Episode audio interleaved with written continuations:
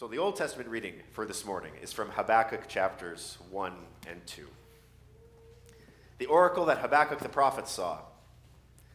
O Lord, how long shall I cry for help and you will not hear? Or cry to you, violence, and you will not save? Why do you make me see iniquity, and why do you idly look at wrong? Destruction and violence are before me, strife and contention arise. So the law is paralyzed, and justice never goes forth. For the wicked surround the righteous, so justice goes forth perverted. I will take my stand at my watchpost and station myself on the tower, and look out to see what he will say to me and what I will answer concerning my complaint. And the Lord answered me, Write the vision, make it plain on tablets, so he may run who reads it. For still the vision awaits its appointed time. It hastens to the end. It will not lie. If it seems slow, wait for it. It will surely come. It will not delay. Behold, his soul is puffed up. It is not upright within him. But the righteous shall live by his faith. This is the word of the Lord. Thanks be to God. In the name of the Father, and of the Son, and of the Holy Spirit. Amen. Two years ago, I was hospitalized for something called, well, I was hospitalized twice for it um, primary spontaneous pneumothorax, or in layman's terms. Um, my left lung had ruptured and collapsed for the second time in 45 days, which generally is a thing that doesn't happen, should not happen. You don't want it to happen to you. Now, treating this involved surgery that, by its very nature, made for a rough recovery. You see, the procedure with this lovely name, pleurodesis, means that they um, kind of rough up the outside of your lung so that it forms scar tissue across the entire outer surface and then stitches itself to the pleural cavity around it. Usually, right, in surgery, they're trying to take out the thing that's painful or that's wrong or whatever. In this case, they're trying to scar up my lung so that it hangs on to the surrounding tissue so that it can't actually collapse again. The promise was here I'll be better. And this is most likely never going to happen to me again, at least on my left side right? I came out of the general aesthetic and immediately knew I was in for a tough time. Every bump, every threshold that the bed crossed on the way from the operating floor up to my room uh, felt like I was being stabbed. The pain was mind fraying, and I couldn't even pray. All I could say was Jesus, Jesus, Jesus, Jesus. But this was going to make me better. And it was never going to happen again. In the span of the next 24 hours, I requested opioid pain management so many times that I was assigned to the inpatient pain management team at that hospital. I suppose they were concerned about me developing some kind of dependency. During the consult, where we agreed to put me on an epidural, I didn't even open my eyes. I didn't know what these people looked like until the second or third time I had met them. Even the slightest movement or shifting in bed or lifting my left arm made it feel like I had a hot, sharp shard of metal about right here in my chest. Sometimes moving the wrong way or shifting my weight would send a bolt of lightning down the inside of my arm. So I mostly just laid in my bed and tried to keep very still. The focus that is generally reserved for, like, oh, I don't know, really, really important tasks or studying or um, trying to untie some tiny little knot that you know maybe has been tied in a kid's shoelace. Um, that was that level of focus was now just devoted to breathing and existing without pain, without moving the wrong way. But I was going to feel better. That was the promise. And I was never going to feel this way again. I would never have to go through it again. With the pain finally under control and be able to get up and move around, things started to look better, but I wasn't getting better. They would disconnect me from the suction on the wall, and then my lung actually wouldn't inflate all the way, so they had to hook me back up and slam that valve open and, you know, have uh, that experience a couple times. I wasn't healing like I was supposed to. What's wrong? The promises don't seem like they're coming to pass. This was supposed to be like maybe two nights in the hospital. I was there for nine days. Nothing was going according to plan. Each day was pretty much the same blood draw early in the morning, x rays after that. Thankfully, they came to my room to do that. Uh, then there was breakfast, Netflix, lunch, Netflix, consult with one of the PAs, maybe even the doctor if he wasn't too busy that day, the surgeon. Um, basically, just to say that the x rays weren't showing the kind of improvement that they were hoping for. And, you know, we'll keep at it. Hang tight. You know, keep your chin up. More Netflix, dinner, Netflix. Wake up the next day and repeat. Oh, I forgot. Heparin shots in my belly because you know I wasn't moving around as much as I supposedly needed to, right? And so I had these funny little socks that kind of squeeze your calves uh, to recreate the action that happens naturally when you walk around in your legs. And all of this, by the way, right? Two years ago during 2020. So I was alone, no visitors. But it was all designed to make me feel better. That was the promise. That was the word. And I would never have to go through this again. Right? Oftentimes, our circumstances in life erode away our confidence in God's promises. Sometimes it feels like God has overpromised and underdelivered. But this is not unique to our experience. Lots of you have been in similar situations. The details are different, but waiting on God to come through, waiting on God's word to prove itself true in your life, I think that's common to all of us. God's people have, excuse me, have always had to deal with these questions. Is God for us? Is God with us, actually? Once every three years, this passage from the prophet Habakkuk is included in the lectionary readings. Another pastor asked this question on social media Are you going to preach on Habakkuk this Sunday, pastors, or are you going to wait another three years for this comet to pass by again? And I think this is too good to wait three more years for. So, let's dive in. The text for this sermon is printed on the back of your bulletin. It's two snippets from Habakkuk, from chapter 1 and from chapter 2. The prophet starts out, O Lord, how long shall I cry for help, and you will not hear, or cry to you violence, and you will not save?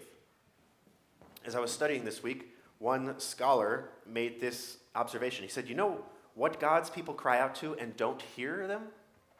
Idols, fake gods, gods made out of wood or stone and overlaid with gold or silver. Habakkuk may actually be coming out of the gate swinging here by saying, God, are you an idol? Because it seems like you are a false God after all, because I'm crying out and you're not hearing.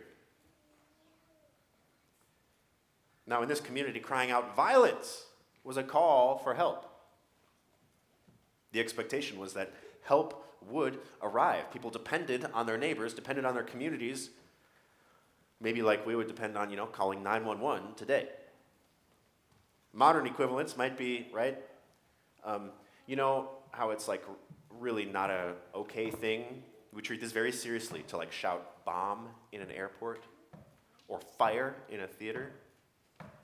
With just one word, you can expect that the atmosphere will totally change. Crying out violence. And Yahweh was not saving. God was not doing anything about it. In verse 3, he says, Why do you make me see iniquity? Why do you idly look at wrong? Destruction and violence are before me, strife and contention arise. Habakkuk is laying the fault of this completely with God. This is your fault, God. You're the one who's idle here. You are the, I don't know, couch potato. You're lazy. You're not doing what you're supposed to be doing, God. This is all your fault. You're the righteous God. Shouldn't you be doing something about this? And then he goes on, he concludes here. Based on what I see around me, God, your word is powerless. It says the Torah, the law, is paralyzed. Now, Habakkuk is talking about his own people. And God will go on to say, it's not included in our reading, but Habakkuk 5, 1, 5 through 11, God says, Okay, I hear you. Here's what I'm going to do. You're crying out about the wickedness surrounding you. I'm going to use a people even more wicked than you to discipline. The Babylonians are going to come, and they are mighty and fearsome, and it's not going to be good for anybody. And Habakkuk says, What? Rightly so. How could you do this, God? And that's where we pick up here in chapter 2. He says, I'll take my stand at my watchpost and station myself on the tower and look out to see what he will say to me and what I will answer concerning my complaint. Habakkuk is here, even after hearing this bad news that he's gone to God with his complaint, and God has said, I've heard you. Here's what I'm going to do about it. And it is not what Habakkuk was hoping to hear. But the prophet says, I'm going to see what God will say to me. There's a faith here, even in the midst of his trials. Even after hearing something that made his legs turn to jelly, there's a faith that God was still with him and he'll still speak words of life. And the Lord answered him, Write the vision, make it plain on tablets, so he may run who reads it. Now, writing down anything was kind of rare at this time in history. You would only write things down if they were really, really important. And maybe part of this was that most people didn't really even know how to write anything down. Most people maybe didn't know how to read. So the kinds of things that were written down were like laws or royal decrees or things that were certainly going to come to pass. This is a proclamation. Write the vision.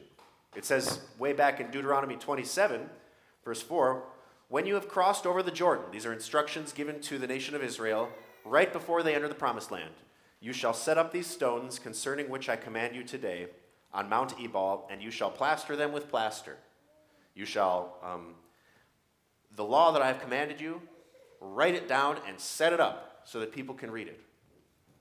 And in Deuteronomy 27, verse 8, you shall write on the stones all the words of this law very plainly. In the book of Habakkuk, the prophet there never speaks to people. He only ever is speaking to God. This is a conversation between God and this prophet. And God tells the prophet, write this down so that not just you, but everybody will know. And it's good news here. The vision here is good news. Elsewhere in the prophets, the vision stands in for God's saving plan, the, the long promised, long awaited Messiah, Jesus. That's the vision.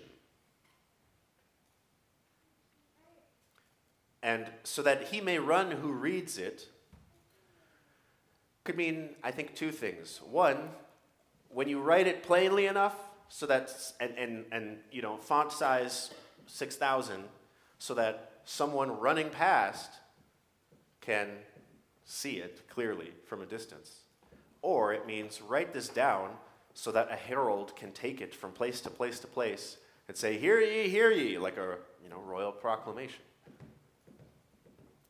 this isn't just a small encouragement for this prophet this is good news and encouragement for all of God's people who are asking the same questions Habakkuk is asking. Why, God? How long are you going to sit idly by while violence and wickedness overtake righteousness and justice? Habakkuk 2 3 says, The vision waits its appointed time. The appointed time is Christ's birth.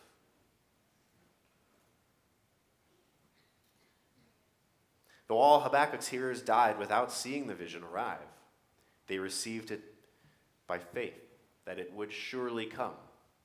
God says, It hastens to the end, it will not lie. If it seems slow, wait for it. And that's how we receive it today. We were born, like Habakkuk was born way too early to receive Christ. With his own eyes, with his own senses, with his own experience, he received Christ by faith.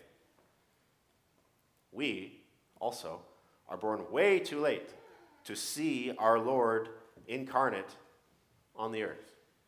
But we receive him today by faith. In the Word of God, that it's Jesus' own words speaking to us, we receive him by faith in his body and blood on the altar.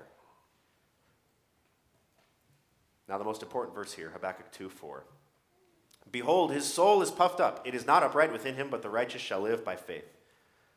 Martin Luther said this. I would translate it this way Look, he who is going to remain stubborn, his spirit will not be pleased by this. As if to say, Watch out, you people. This is still Luther here, whom neither a clear picture nor a word affects. Because if anyone continues to resist this promise stubbornly, he will be in trouble. He will have no share in this vision, he will get no benefit from it. He who has been promised will come at the time when it will be fulfilled. And thus the righteous, which is to say, all of God's people, everyone whom God has created faith in, who trusts in the Lord, who trusts in the promises of the gospel, either before Jesus came to earth or 2,000 years after. How do we live? By faith. The righteous shall live by faith. Again, from Luther. And so this is the thought I cannot force it into your hearts. You have the clear written record and word. If you believe it, you will live, because the righteous lives by his faith as long as he waits for the Lord. So, is God for us? Is God with us? The answer to both of those is yes, in Jesus Christ. In Habakkuk's day, the challenge was for a people who lived way too early to see the vision arrive, still receive it by faith, to believe that it would not lie, to believe that it hastened to the end. Their circumstances drove them to despair, to lose hope. Maybe yours do today, too. Their life, and maybe your life today, or the life of someone you know or love, is almost a living death. But the heart in which God kindles faith, that person lives and shares in the promised Messiah by faith. Untold numbers of men, women, and children, just like us, heard the gospel of the Messiah to come, believed it, built their life on it, and died without seeing Jesus. Hundreds of years before Jesus. Our challenge is not unlike theirs, friends. We live 2,000 years after Jesus ascended into heaven. People today have just as many reasons to doubt God. It's not really the threat of Babylonian invasion and destruction, but violence, wickedness, a land stained with blood, all kinds of things remind us that creation has fallen because of the sin of our first parents, that all of it is subject to the curse, that Satan is the prince of the power of the air, as it says in the New Testament. We have reasons to believe that the vision won't come after all. That whatever Jesus was and did, I don't know. Maybe, Maybe it's for me, maybe it's relevant, maybe it's not. The details of our laments have changed, but God's people still lament just the same. And today, God's people still live the same way that Habakkuk and all the righteous have always lived by faith. By faith. And faith doesn't deny the seriousness of our circumstances. But we trust that there's more to the story than just what we can see or wrap our minds around. By believing the promise of Jesus, greater and truer than the promise of my surgeon. This is the promise. One day you're going to be fully healed. One day you will be fully free from this affliction of yours. I have already done the work to save you, and nothing bad will ever happen to you again when I call you to be with me. That is a good word, is it not? That is something to build your life on. And what is the name for that ability, that faculty of yours that clings to things that you can't explain? That believes in things that uh, you can't prove? It's faith. It seems simple, but that's what faith is. And if you've got it, you know it. And faith in Jesus will never put you to shame. Faith in Jesus leads you to sing as you just did. Open eyed, my grave is staring. Even there, I'll sleep secure. Though my flesh awaits its raising, still my soul continues praising. I am baptized into Christ. We can stare death in the face and continue praising God because of our faith in Christ Jesus. Friends, if it seems slow to come to you, if God's goodness seems slow to arrive in your life, don't abandon that hope, but wait for it. Help your family wait for it. Help your friends wait for it.